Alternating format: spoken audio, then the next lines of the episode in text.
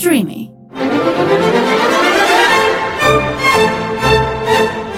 Χτύπα το κουδούνι με τον Πάνο Δήμα.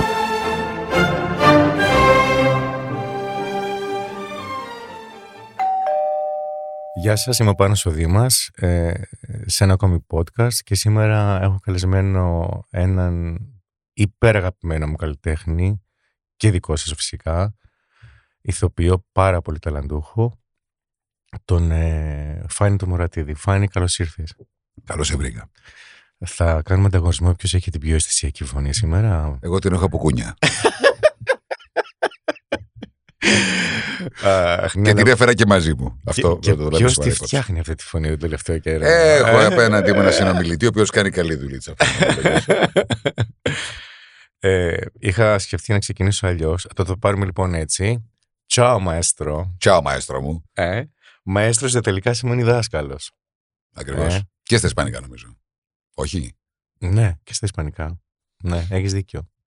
Το λέω γιατί ξέρω ότι είσαι γνώστης γι' αυτό. Ναι, έτσι θα το πάει, μετά με ξεφτυλίζεις σε κανένα δευτερόλεπτο. Μήπως θα σου πάρω μια συνέντευξη. Θα μπορούσες άνετα εσύ. Νομίζω έτσι θα πάει. Καταρχάς, να σας συγχαρώ και από εδώ για την συγκλονιστική σου ερμηνεία στο Μαέστρο. Ευχαριστώ πολύ. Μια υπέροχη δουλειά. Πώς ένιωσες σε αυτή τη δουλειά? Κοίταξε, έγινε μια δουλειά που έγινε όπως ακριβώς θα πρέπει να γίνονται οι δουλειές στην ελληνική μυθοπλασία. Δηλαδή δεν είχε πουθενά καμία έκπτωση, έγινε με όρους άκρως επαγγελματικούς, με ένα εξαιρετικό κλίμα. Mm-hmm. Είχαμε την τύχη και την επιλογή να έχουμε έναν άνθρωπο που λέγεται Χριστόφορος Παπακαλιάτης, ο οποίος αγαπάει τρομερά αυτή τη δουλειά και το αίσθημα αυτοθυσίας που έχει για αυτή τη δουλειά είναι πάρα πολύ υψηλό. Mm. Αγαπάει τους συνεργάτες του πάρα πολύ, φροντίζει τους πάντες και τα πάντα και φυσικά το αποτέλεσμα. Το ότι κατάφερε με όλοι μέσα σε αυτή την περίοδο που ακόμα είμαστε μέσα στον κορονοϊό, δεν είχε φύγει αυτή η ατμόσφαιρα. Και κατάφερε να φτιάξει αυτό το προϊόν σε αυτό το επίπεδο ώστε να μπει σε μια διεθνή πλατφόρμα, το θεωρώ τεράστια επιτυχία. Μπράβο του. Είμαι πολύ χαρούμενος που είμαι σε αυτό το καράβι και εύχομαι το ταξίδι του να είναι ακόμα μεγάλο. Τι γενναιόδωρος που σου αρέσει, Φάνη μου? Αυτή είναι αλήθεια, δεν... Εντάξει, τώρα σε ρώτησα για σένα και μου μιλάς για τον Χριστόφορο που... Μπράβο σου, δηλαδή... Καλά, εγώ σε ξέρω και προσωπικά, ξέρω τι γενναιόδωρο πλάσμα είσαι. Με συγκίνησε. Με αποσυντώνησες τώρα έτσι με το πόσο όμορφα μίλησε για τον Χριστόφορο Παπακαλιάτη. Τι ήθελα να πω. Λοιπόν, περίμενε. Τα χάσα. Όχι, δεν τα χάσα, θα τα βρω. Λοιπόν, περίμενε. Σου είπα λοιπόν τσάο μαέστρο γιατί κάναμε μια κουβέντα.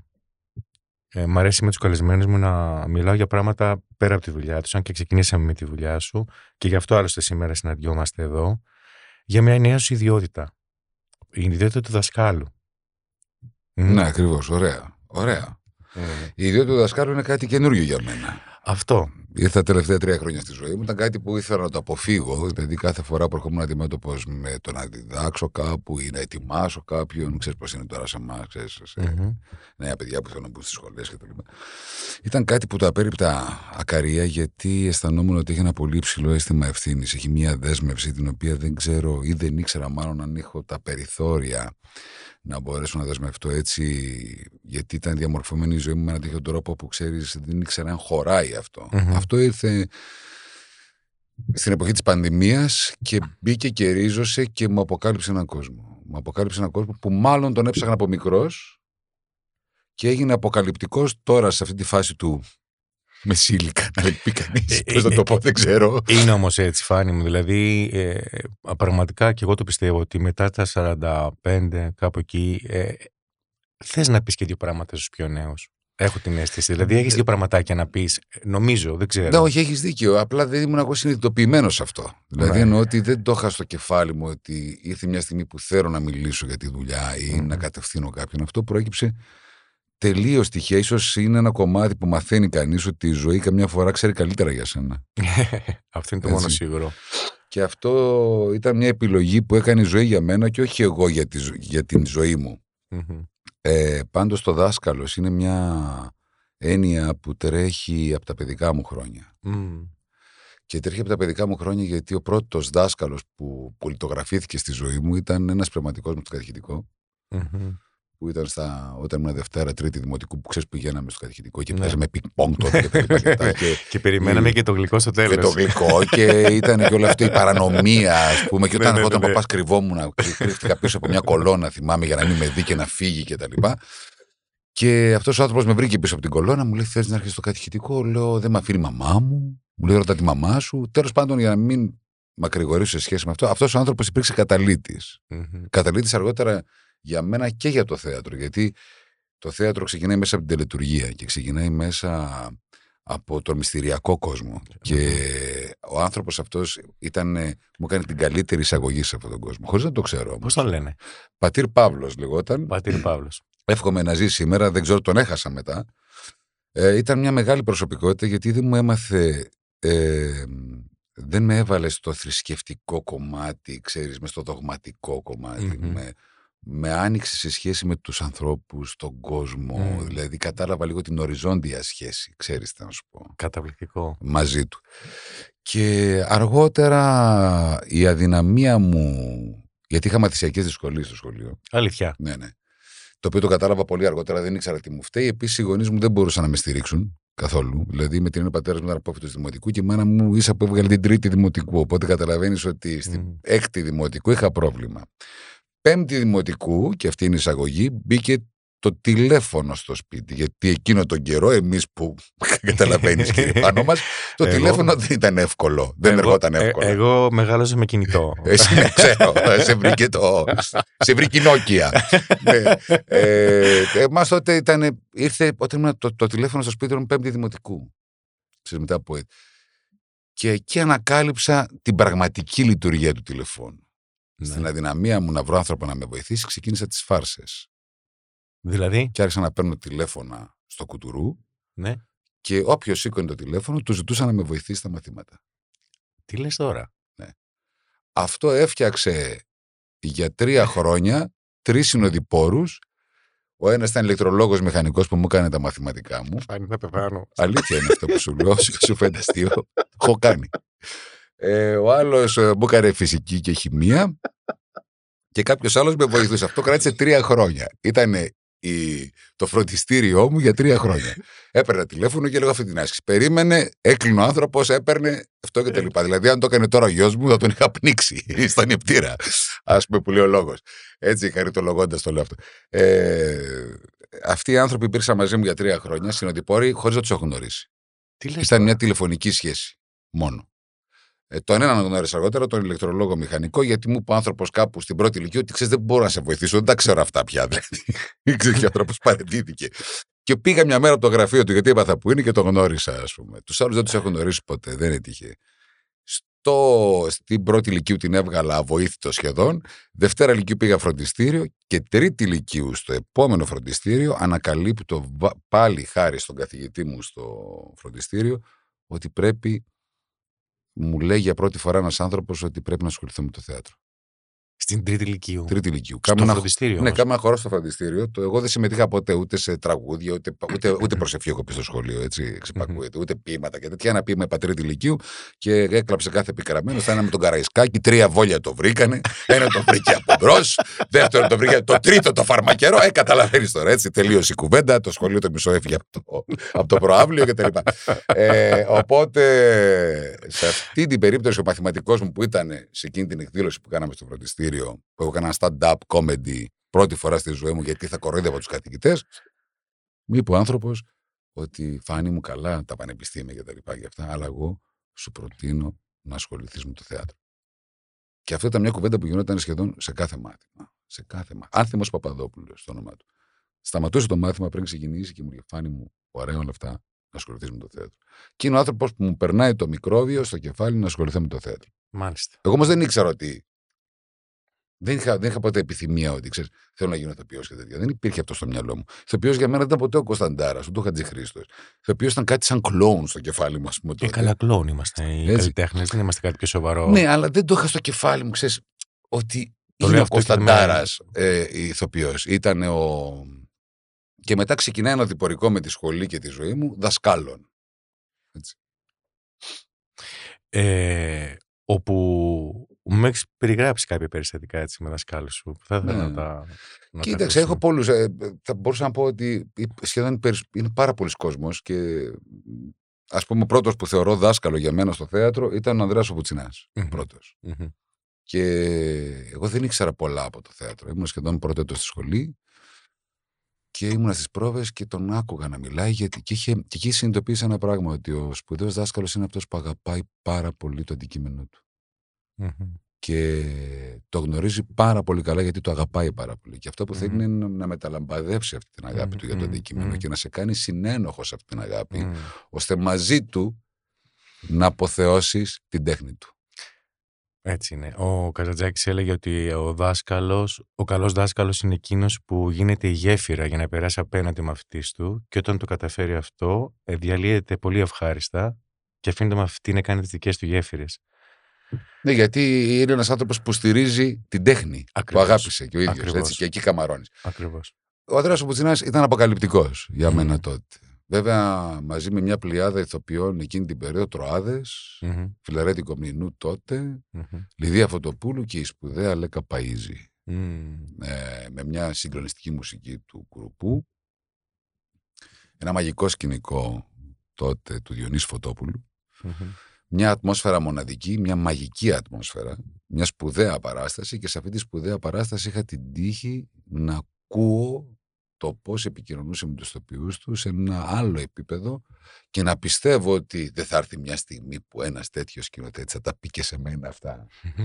Επίσης ένα αίσθημα ακεραιότητας, δίκαιος πολύ με τους μαθητές του και πιο απελευθερωμένος ως δάσκαλος παρά ως σκηνοθέτης. Δηλαδή ο σκηνοθέτης είχε την ευθύνη του αποτελέσματος, οπότε είχε ένα άγχος, αλλά ως δάσκαλος είχε αυτό το ότι τη γενεοδορία του χρόνου και να δώσει το χρόνο στο σπόρο, να φυτρώσει, να ανθίσει και να δώσει τη δικιά του υπόσταση. Έχει πολύ αγάπη η διδασκαλία, Φάνη, για τους ανθρώπους. Νομίζω ότι η διδασκαλία είναι αγάπη. Δηλαδή είναι ένας τρόπος κανείς να ανοίξει πραγματικά μέσα του. Ξέρεις, λίγο το success story μας μπερδεύει. Δηλαδή 30 συνταγές επιτυχίες, αυτό, και φτιάχνει λίγο στο κεφάλι σου ότι εσύ είσαι ο ξεχωριστός μόνο κτλ. Και αγνοείς συνεχώς ότι ο κοινός τόπος είναι η τέχνη σου. Και σε αυτόν τον κοινό τόπο η αγάπη για την τέχνη σου, αν και ο άλλος αγαπάει την τέχνη σου το ίδιο, δεν σας απομακρύνει, σας ενώνει. Έτσι είναι. Έτσι. Μόνο να πάρεις έχεις. Ναι, αλλά μπερδευόμαστε στο κεφάλι μας και χανόμαστε σε μικρά πράγματα και χάνουμε τα σπουδαία. Πολλές φορές οι καλλιτέχνες, κάποιοι καλλιτέχνες την πατούν, διότι θεωρούν ότι οι ίδιοι είναι μια ατομική επιχείρηση που ανταγωνίζεται μια άλλη ατομική επιχείρηση που εκπροσωπείται στο πρόσωπο ενός άλλου ανθρώπου. Και εκεί χάνουμε λίγο το νόημα αυτής της δουλειάς. Συμβαίνει κάποιες φορές. Με έχεις συγκινήσει πολλές φορές στις προσωπικές μας συζητήσεις για την ευαισθησία σου και τις ανησυχίες σου πάνω στη διδασκαλία. Δηλαδή, έχεις έρθει πολλές φορές και για να κάνουμε μάθημα τραγουδιού, για να καταλάβουν και γιατί μιλάμε. Και το μισό μάθημα και παραπάνω μπορεί να μου λες: βρε Πάνο μου, έγινε αυτό στην τάξη. Θέλω πώς να το διαχειριστώ. Ή ξέρω εγώ, δεν κοιμήθηκα όλο το βράδυ. Πόσες φορές μου έχεις πει δεν κοιμήθηκα όλο το βράδυ γιατί σκεφτόμουν το μαθητή μου αυτόν, ξέρω εγώ, ή αυτή τη συνθήκη. Και μου λέω, τι τύπος είναι αυτός. Κοίταξε να δεις, με αφορά πάρα πολύ. Καταρχάς να πούμε που διδάσκεις για να. Διδάσκω στη σχολή του Αντένα, στο Media Lab του Αντένα, Αντένα Media Lab. Διδάσκω στη σχολή σκηνοθεσίας και σεναρίου. Πολύ ωραία. Και από του χρόνου ετοιμάζω τη σχολή Screen Acting του ομίλου Αντένα. Αυτό είναι πολύ εντυπωσιακό που λες. Και ελπίζω, το όνειρό μου είναι κάποια στιγμή να κάνουμε το Film Academy. Μάλιστα. Ώστε να μάθουν οι άνθρωποι κινηματογράφο σε κάθε του πλευρά. Είμαστε πολύ τυχεροί γιατί έχουμε πολύ σπουδαία νέα παιδιά. Πολύ σπουδαία νέα παιδιά που εγώ θέλω να φτιάξω εκεί μια σχολεία, ας πούμε, εντός εισαγωγικών, όπου να συνδυάζεται η γνώση του παλιού με το θράσος του νεότερου. Βέβαια. Δηλαδή να έρχεται το φρέσκο, να κουνήσει λίγο στη θέμελα εμένα πια που είμαι το mainstream. Κατάλαβες τώρα. Πες μου κάτι τώρα, γιατί αυτό είναι πολύ σημαντικό που λες. Έρχεται ο νέος, ο θρασής, σε εισαγωγικά έτσι, που το λέμε με πολύ αγάπη, και σε ταρακουνάει. Πώς το παίρνεις? Κοίταξε, είναι στιγμές που είναι πολύ γοητευτικό, είναι στιγμές που είναι πάρα πολύ δύσκολο, είναι στιγμές που είναι εκνευριστικό, είναι στιγμές που πρέπει, νομίζω ένα από τα μεγάλα εργαλεία του δασκάλου, έτσι που το βλέπω τώρα στον εαυτό μου, είναι η υπομονή. Mm-hmm. Είναι ένα τεράστιο εργαλείο και επίσης ότι ο δάσκαλος πρέπει να δίνει χώρο στο διάλογο. Mm. Να μην είναι ένας μονόλογος, κουραστικός, να μπορεί να αμφισβητεί και τον εαυτό του, να μηδενίζει και ο ίδιος, mm-hmm. αν χρειαστεί. Καταρχάς αυτό το να μηδενίζει που λες είναι μαγικό γιατί ξαναγεννιέσαι. Δηλαδή επί της ουσίας παίρνεις πολλά δώρα από τα νέα παιδιά. Σου διδάσκουν. Ξέρεις, σου φέρουν το φρέσκο. Θα σου πω το πιο απλό πράγμα από όλο τώρα που είπες αυτό. Τα μάτια. Mm.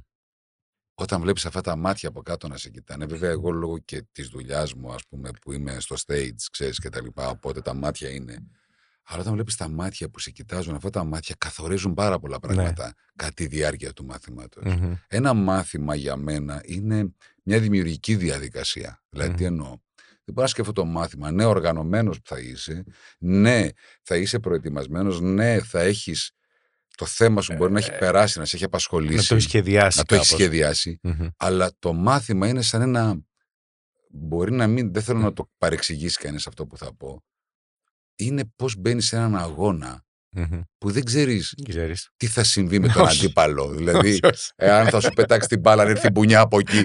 Και πρέπει να είσαι προετοιμασμένος, αλλά και γενικά σε γρήγορση, ώστε να το πας με τη ροή που δημιουργείται εκείνη την ώρα. Εκείνη τη στιγμή, ακριβώς. Έχει τη δική του δυναμική. Ναι, μπράβο. Έχει μια δικιά του ταυτότητα που την καθορίζουν οι μαθητές. Έτσι είναι. Αυτό ήθελα να σου πω και αυτό ήταν μια από τις ερωτήσεις που ήθελα να σου κάνω. Δηλαδή, ειδικά όταν διδάσκεις σε μια τάξη. Πόσα παιδιά είναι. 15. Είναι μια μεγάλη ομάδα, όπως λέμε εμείς. Και εντάξει, μου είχε μικρότερες καμιά φορά, ξέρω εγώ. Αλλά συνήθως εκείνη στα 10. Είναι μεγάλο γκρουπ. Mm-hmm.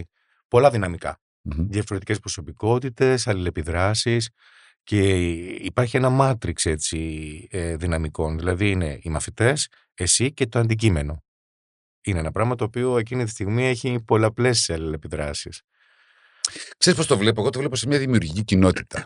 Αχα. Είναι μια δημιουργική κοινότητα. Είμαστε συνεργάτες σε μια δημιουργική κοινότητα. Πέφτει κάτι σε αυτή τη δημιουργική κοινότητα και εκεί αρχίζει και γίνεται ένα παιχνίδι ιδεών, το οποίο καταλήγει σε μια μορφή. Αυτή τη μορφή, εγώ αυτό που κάνω είναι να βοηθήσω αυτή τη ροή να τρέχει. Να πάει κάπου. Αυτή αισθάνομαι ότι είναι η δουλειά μου. Να βρω τη ροή και να την βοηθήσω να πάει κάπου. Ούτε να πω, όχι, δεν είναι σωστό εκεί που πάτε. Αλλά να μην χαλάσει η ροή. Παίρνεις από αυτό εσύ. Πάρα πολύ, πάρα πολύ. Δεν αισθάνομαι κούραση καταρχήν. Δηλαδή δεν πιστεύω ότι κάποιος που αγαπάει αυτό που κάνει γενικότερα, πόσο μάλλον το να έχεις αυτήν υπεύθυνη θέση, ας πούμε, ότι αισθάνομαι κούραση. Νομίζω ότι αυτοπραγματώνομαι. Υπάρχουν στιγμές που αισθάνομαι ευτυχισμένος μέσα σε αυτό το κομμάτι. Υπάρχουν στιγμές που είναι αποκαλυπτικές για μένα. Ο κόσμος των παιδιών εμάς μας δίνει, μας τροφοδοτεί σίγουρα και μας φτιάχνει το όραμα της επόμενης ημέρας, γιατί κάπου ξανανακαλύπτεις τον έφηβο που ήσουνα, κάπου ξανανακαλύπτεις το παιδί που ήσουνα και το ανακαλύπτεις με φρέσκα μάτια, με άλλη εποχή, σου ανοίγεται ένα καινούριο παράθυρο. Έχεις να αντιμετωπίσεις το συντηρητικό εαυτό σου που εμφανίζεται μπροστά και σου λέει «Αχ, τι είναι αυτό τώρα, δεν το ξέρουμε».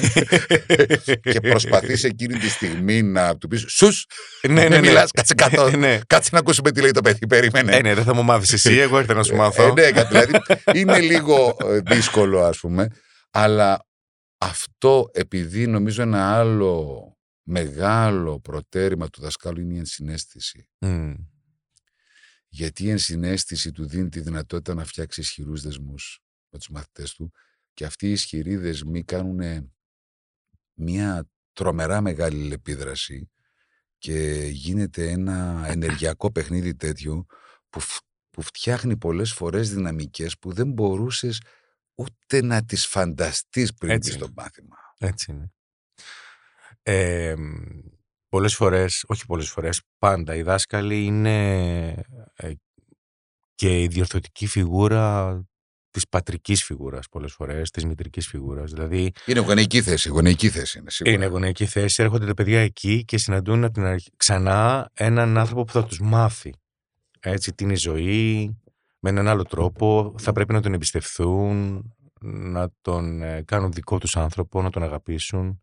Και ο δάσκαλος έχει μεγάλη επιρροή πάνω στους ανθρώπους. Η προσωπικότητά του, η φιλοσοφία του, η πολιτική του, ενώ σαν άνθρωπος συνολικά. Αισθάνεσαι ότι τα παιδιά συνδέονται μαζί σου και σε προσωπικό επίπεδο. Δηλαδή, αισθάνεσαι ότι ταυτίζονται μερικές φορές. Μα κι εγώ συνδέομαι. Και εσύ συνδέεσαι. Είναι αδύνατο να μην συνδεθώ. Είναι αδύνατο να μην μου απασχολήσουν τα όνειρά τους. Είναι αδύνατο να μην βρω τον τρόπο να τα τροφοδοτήσω αυτά τα όνειρα. Σκέφτομαι συνεχώς μέσα μου την προοπτική που μπορεί να έχει αυτό το παιδί. Προσπαθώ να μην σε καμία περίπτωση εξομοιώσω, να μην συγκρίνω. Και προσπαθώ συνεχώς να μπω. Όπως μου λες εσύ καμιά φορά στο μάθημα, μάντεψε τις νότες. Μου λες μάντεψε τις νότες. Προσπαθώ να μαντέψω. Και το καταφέρνεις όμως όταν το λέω αυτό. Όχι πάντα. Αλλά είσαι καλός άνθρωπος. Όχι. Όταν σου λέω μάντεψε τις νότες, ξέρεις, έχω δύο αρχές σαν δάσκαλος και θέλω να πεις πώς τα ακούσω. Βασικά το ένα είναι αρχή, το άλλο είναι εμπειρία. Πιστεύω ότι οτιδήποτε δεν πάει καλά αφορά στην μπλοκαρισμένη ευφυΐα ενός ανθρώπου. Μπορεί να έχει να κάνει με τα τραύματα, με το μπορείς να έχεις πράξεις στο παρελθόν, δεν μπορείς. Οπότε θέλω σε έναν άνθρωπο που ξέρω ότι θα το κάνει, σου λέω μάντεψε τις νότες, είμαι σίγουρος ότι αν σε αφήσω μόνος σου και σου έχω από κάτω να δείχνεις ασφαλής μια αγκαλιά και σου λέω Φάνη μου, μάντεψε τις νότες, μη φοβάσαι, ποτέ δεν έχεις κάνει λάθος. Η εμπιστοσύνη στην ευφυΐα δηλαδή του μαθητή για μένα είναι πολύ σημαντικό πράγμα. Και ωραία το είπες πολύ ωραία. Όταν ξεκίνησα να διδάσκω, έβγαινε μάλλον. Ναι, αλλά εσύ, λίγο πάνω μου, είσαι ένας κράμα, ένας συνδυασμός πραγμάτων. Δεν είσαι μόνο ένας άνθρωπος της μουσικής. Έχεις ένα κράμα το οποίο ερήμην σου λειτουργεί πάντα. Δεν θα το έλεγα έτσι. Θα σου πω, θυμάμαι όταν ξεκίνησα να διδάσκω πριν από 20 κάτι χρόνια, έβγαινε με άλλους φίλους μου δασκάλους τραγουδιού. Και πήγαμε να φάμε, ξέρω εγώ. Και λέγανε, Πόπα, δεν μπορώ, είμαι γεμάτο ατάλαντος. Μου λέγανε οι άλλοι. Και έλεγα, εγώ κοιτούσα τον ουρανό και έλεγα, θα είμαι ευτυχής που έχω μόνο ταλαντούχους. Εμένα δική μου ήταν όλοι ταλαντούχοι. Δεν ξέρω πώς γινόταν αυτό. Έβλεπα πάντα τους ανθρώπους δίπλα μου πιο ταλαντούχους από μένα. Δηλαδή, έβλεπα ότι έχω μπροστά μου έναν εν δυνάμει μικρό Θεό, ας πούμε. Έβλεπα ανθρώπους με δυνατότητες. Δεν έβλεπα τα ντεφό τους. Έβλεπα τι μπορούν να κάνουν, τι μπορούν να καταφέρουν. Πάντα, ακόμα και τώρα. Θα δω τι μπορεί να καταφέρει ο άλλος, όχι τι δεν μπορεί να καταφέρει. Δεν με αφορά αυτό. Το τι δεν μπορεί να καταφέρει ήταν μέχρι να έρθει στο μάθημα. Νομίζω ότι και εσύ είσαι έτσι όμως. Δηλαδή μου έχεις πει όταν μπαίνεις στην τάξη, η ματιά σου είναι πώς θα αναπτυχθούν αυτά τα πλάσματα που έχω απέναντί μου. Πώς θα φτάσουν στον καλύτερό τους εαυτό δηλαδή. Κοίταξε, και επίσης τώρα εμένα με απασχολεί πάντα κάτι, η μεγάλη εικόνα. Ναι, δεν δηλαδή... θέλω να είναι ορίζοντας μικρός. Με ξεκουράζει η μεγάλη εικόνα. Ναι. Είσαι και σαν άνθρωπος έτσι. Ναι, αλήθεια είναι. Ναι. Άρα αυτό δυστυχώς, ξέρεις, ευτυχώς, δεν ξέρω κύριε πάνω μας. Ευτυχώς ή δυστυχώς νομίζω ότι λειτουργεί. Τώρα μπορεί να μην είναι και καλό, δεν ξέρω, δεν μπορώ να το αξιολογήσω, αλλά βλέπω τη μεγάλη εικόνα. Ναι. Δηλαδή και θέλω και από τους μαθητές μου να βλέπουν τη μεγάλη εικόνα. Mm. Στην αμηχανία προτείνω το επόμενο μικρό βήμα. Αλλά κατά βάση η μεγάλη εικόνα με ξεκουράζει. Δηλαδή. Stop, δεν πρέπει να σταματήσει, μην πεις τίποτα. Τι ήταν αυτό που είπες, Φάνη Μουρατίδη. Αλήθεια. Στην αμηχανία προτείνω το μικρό βήμα. Υπέροχο. Ένα με ενδιαφέρει μεγάλη εικόνα. Συγκλονιστικό αυτό που είπες, πραγματικά. Η μεγάλη εικόνα. Ένας μαθητής σου πες ότι δεν τη βλέπει τη μεγάλη εικόνα του. Εσύ μπορείς να τη φανταστείς για εκείνον. Σίγουρα. Σίγουρα. Αν δεν πάει προς τα εκεί, σε απογοητεύει. Εκεί είναι μια δυναμία δική μου που δεν θέλω να αλλάξει κατεύθυνση. Σταδιακά είμαι τόσο επίμονος κυπουρός που θα πηγαίνω σιγά σιγά κάθε φορά να επιθυμίζω ότι ξέρεις από εκεί πάει η καρδίτσα. Ναι, καλά πας, αλλά από εκεί πάει η καρδίτσα. Αυτό είναι ένα ποντιακό στοιχείο μου που με λίγο πεισματάρει σε κάποια πράγματα, ναι. Δυστυχώς το παρατηρώ στον εαυτό μου, δεν έχω μάθει και να τα παρατάω, κατάλαβες, και αυτό είναι επίσης ένα άλλο χαρακτηριστικό μου. Μοιάζει ότι καμιά φορά ξεκουράζομαι, αλλά δεν τα παρατάω, έτσι. Και παίρνω κάποιες μικρές αναπνοές, αλλά το θεωρώ λίγο σαν μια ερωτική ιστορία. Δηλαδή τι εννοώ, είναι τα μάτια μου πάνω σου, φίλε. Δηλαδή δεν θα τα αφήσω τα μάτια μου. Το λέω με την έννοια ότι ό,τι και να κάνεις, σε βλέπω. Και το σε βλέπω, το εννοώ με όλες τις έννοιες. Σε βλέπω. Καλά, τώρα εμένα με έχει τρομάξει και πρέπει να το πω αυτό στο πρώτο επεισόδιο του Μαέστρο. Να το πούμε αυτό, που είναι πολύ αστείο. Περίμενα πώς και πώς να δω το πρώτο επεισόδιο, έτσι. Και με ανάκασαν οι φίλοι μου να βγούμε έξω. Δεν το βλέπω το επεισόδιο, από την άλλη μέρα έχεις εσύ στο 2 να κάνεις μάθημα και μπαίνω μέσα και σου λέω Φάνη, δεν το είδες, μου λες. Λέω Φάνη, πού το κατάλαβες. Μου λες, άκου να δεις. Αν δεν είχα αυτό το αίσθημα, θα είχα πεθάνει ήδη 10 φορές. Πήγα να σου πω ψέματα, πριν ξεκινήσω να κατάλαβες αυτό το βλέμμα μου. Θα σου λέω δεν υπάρχει πιθανότητα. Δηλαδή εντάξει, κάνω πως δεν καταλαβαίνω κάποιες φορές, αλλά εντάξει, φέρεται ρε παιδί μου. Αλλά είναι πολύ ωραίο όταν βλέπεις όμως τον μαθητή σου να κάνει την υπέρβαση. Ότι τον βλέπεις, και επειδή έχω συναντήσει τέτοιους μαθητές, πραγματικά με έχει συγκινήσει και μου δίνει και εμένα πολύ μεγάλη δύναμη και αισιοδοξία μια τέτοια κίνηση. Αισθάνομαι δηλαδή ότι έχουμε ένα νέο δυναμικό, ενώ υπάρχει ένας κόσμος που γενικά υπάρχει αυτό το κακό που ακούω συνεχώς, οι νεότεροι, χειρότεροι. Εγώ βλέπω αντιθέτως νέους ανθρώπους, ακομπλεξάριστους, που δεν είναι δίθεν, που δεν έχουν τα ταμπού τα δικά μας, που έχουν έτσι μια ματιά πιο γενναιόδορη, πιο δυναμική και πιο κριτική. Και ξέρεις ποιο είναι το ωραίο, ότι δεν έχουν αυτό που είχαμε εμείς, ένα σεβασμό από το σπίτι που πηγαίναμε κάπου και ξέραμε ότι δεν τον ξέραμε τον άλλο, λέμε κύριε αυτό. Τώρα ο σεβασμός είναι εκεί. Εμείς όταν πηγαίναμε στο σχολείο και τρώγαμε ξύλο από το δάσκαλο, τρώγαμε ξύλο και από τον πατέρα μας επειδή μας έδινε ο δάσκαλος. Δεν μας πιστεύουν, ξέρεις, γι' αυτό το τελευταίο καιρό όταν το λέμε, ότι πηγαίναμε και λέγαμε, ξέρεις, μας έδιρε ο δάσκαλος. Σέδιρε, φάει και μία από μένα, δίκιο είχε ο άνθρωπος. Μα και τι. Έτσι, άκρητα. Ναι, τις τρώγαμε και δεν ξέραμε. Και άμα το πεις σήμερα, έλα, άμα ρε τώρα. Το 60 ήσουν, εσύ το 50 ήσουν. Όχι, δεν μου το 50. Προχθές γινόταν αυτό. Το ξέρεις εσύ τώρα πότε ήταν. Ξέρω, μου έχει πει ο πατέρας μου. Ναι, έχουν αλλάξει οι άνθρωποι, έχουν πιο κριτική ματιά, έχουν εμπιστοσύνη στη γνώμη τους και στην κρίση τους, είναι πιο πληροφορημένοι από εμάς. Έτσι, έχουμε την πληροφορία από μερία, έτσι. Τεράστιο, ναι. Γι' αυτό βλέπεις και νέους ανθρώπους να σκηνοθετούν με μεγάλη επιτυχία, γιατί έχουν μεγάλη πληροφορία. Δεν είναι δηλαδή παλιά που περίμενε ένας άνθρωπος να οριμάσει για να σκηνοθετήσει, για να έχει συλλέξεις πληροφορίες. Τώρα ένας άνθρωπος που έχει ταλέντο στη σκηνοθεσία έχει μπροστά του τα πάντα για να μπορεί να πάρει γνώση και να μπορεί να το κάνει. Το Χριστόφορο, ας πούμε, ή τον Νιάρο, ή τον Οδυσσέα, ας πούμε.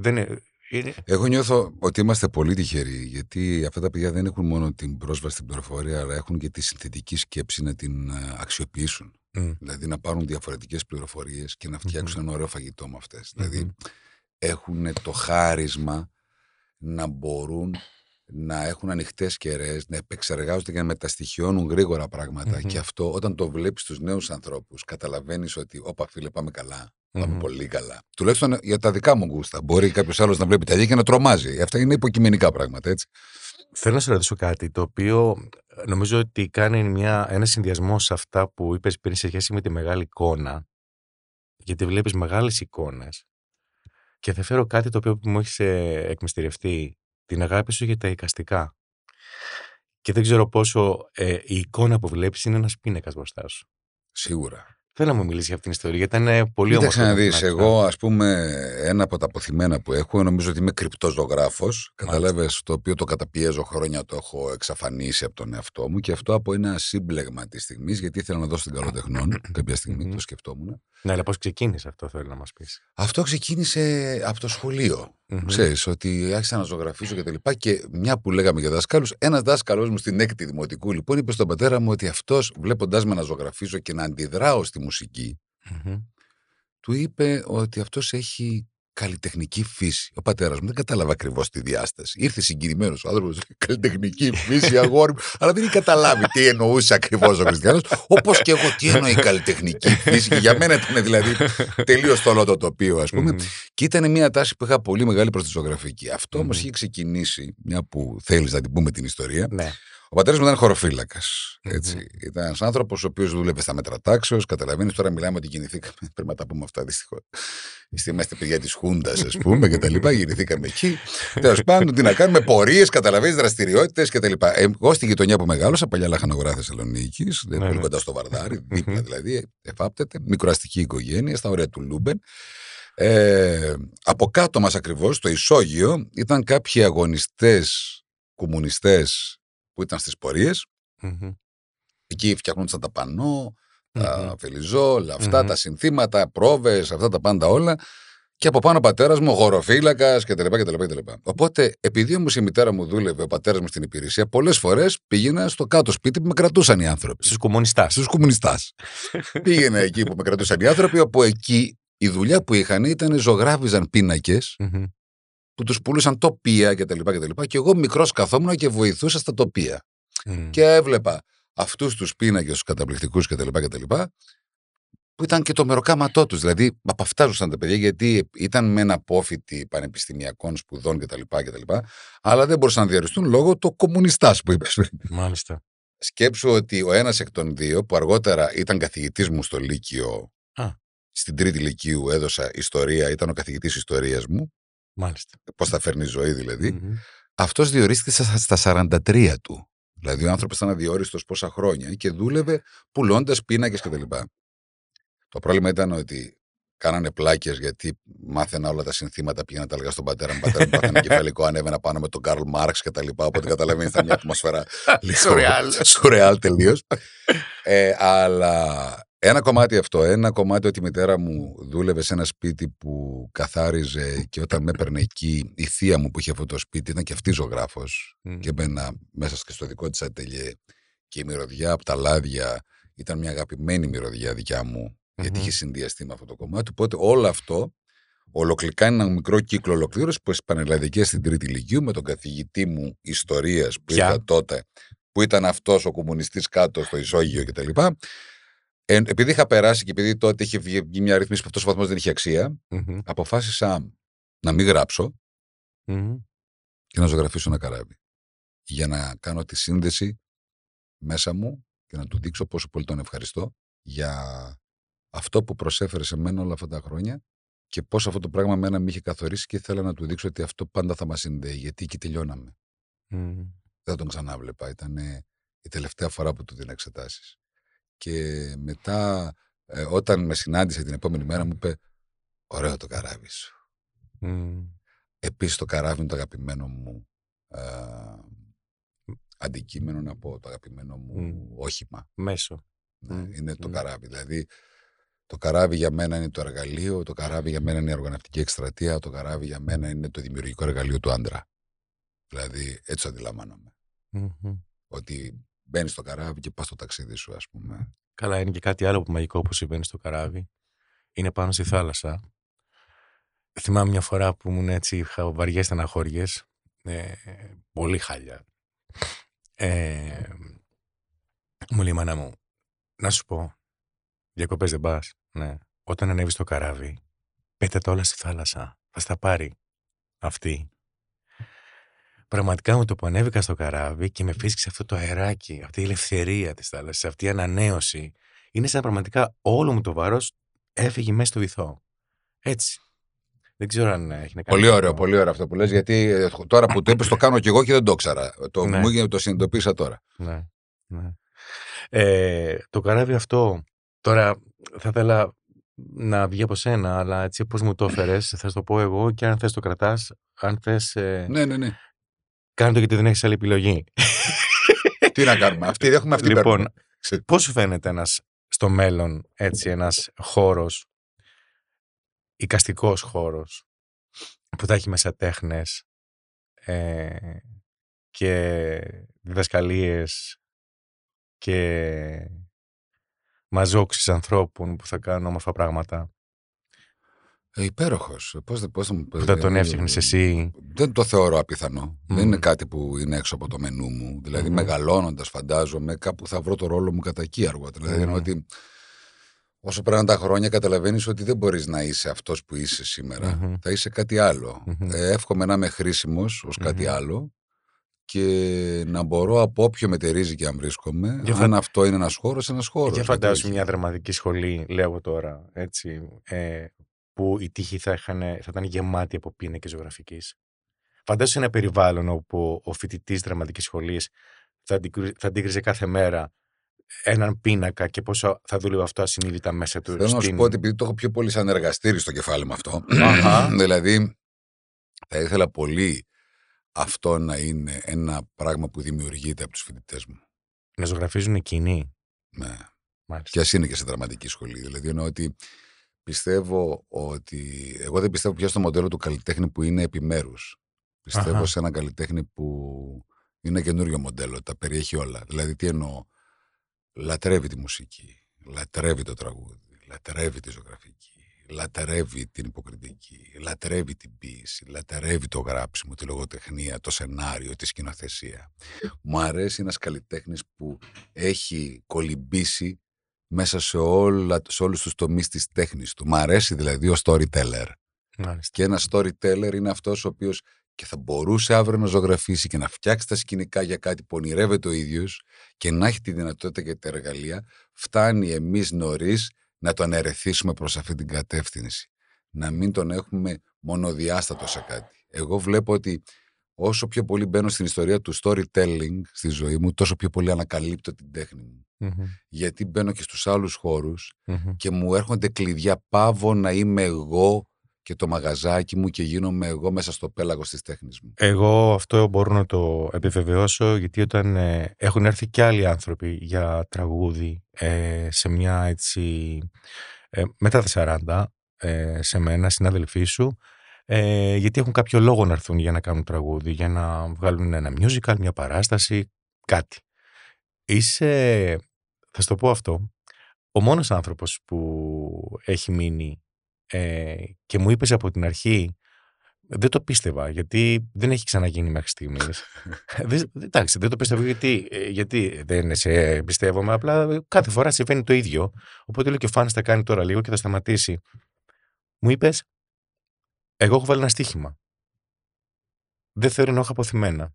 Ήρθα να μάθω να τραγουδάω. Κάθε φορά φυσικά στο μάθημα, πας 1, 2, 3, 4, 5 βήματα πιο μπροστά. Συνεχώς. Και το απολαμβάνεις.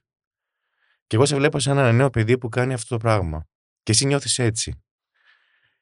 Και αυτό που είπες το κάνεις. Έρχεσαι κάθε εβδομάδα, πάντα, όσες δουλειές και να έχεις, να κάνεις το μάθημά σου.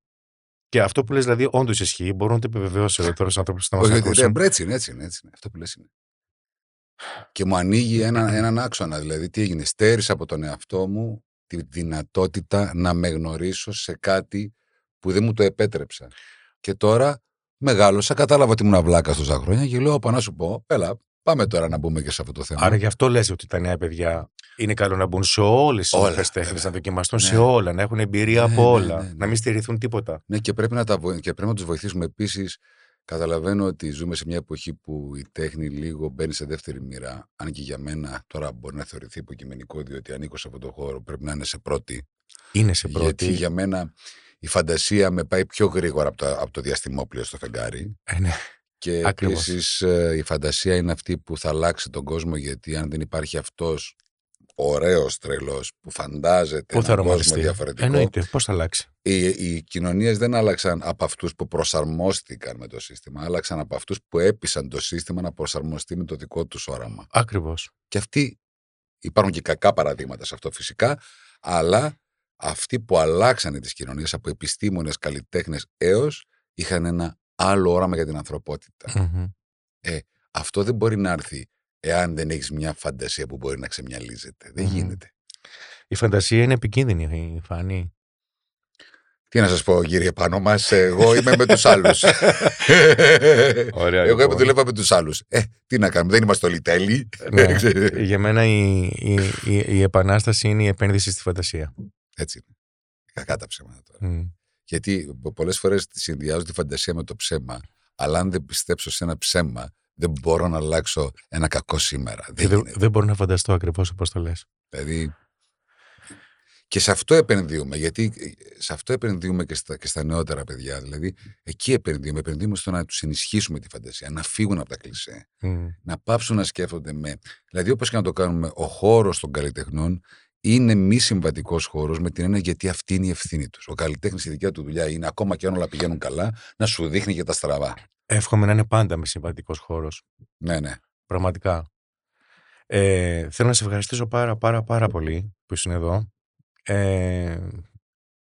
Πήγε καλά νομίζω. Δηλαδή πίστευα ότι δεν θα πάει, θα γελάμε συνέχεια, αλλά τελικά το καταφέρουμε, το κρατήσαμε σε ένα επίπεδο Φάνη Μουρατίδη. Τι να κάνουμε, αλλιώς θα το ξημερώνω. Δεν τελείωνε ποτέ. Θα ερχόταν το Πάσχα και θα σου βλέψαμε τα αρνή.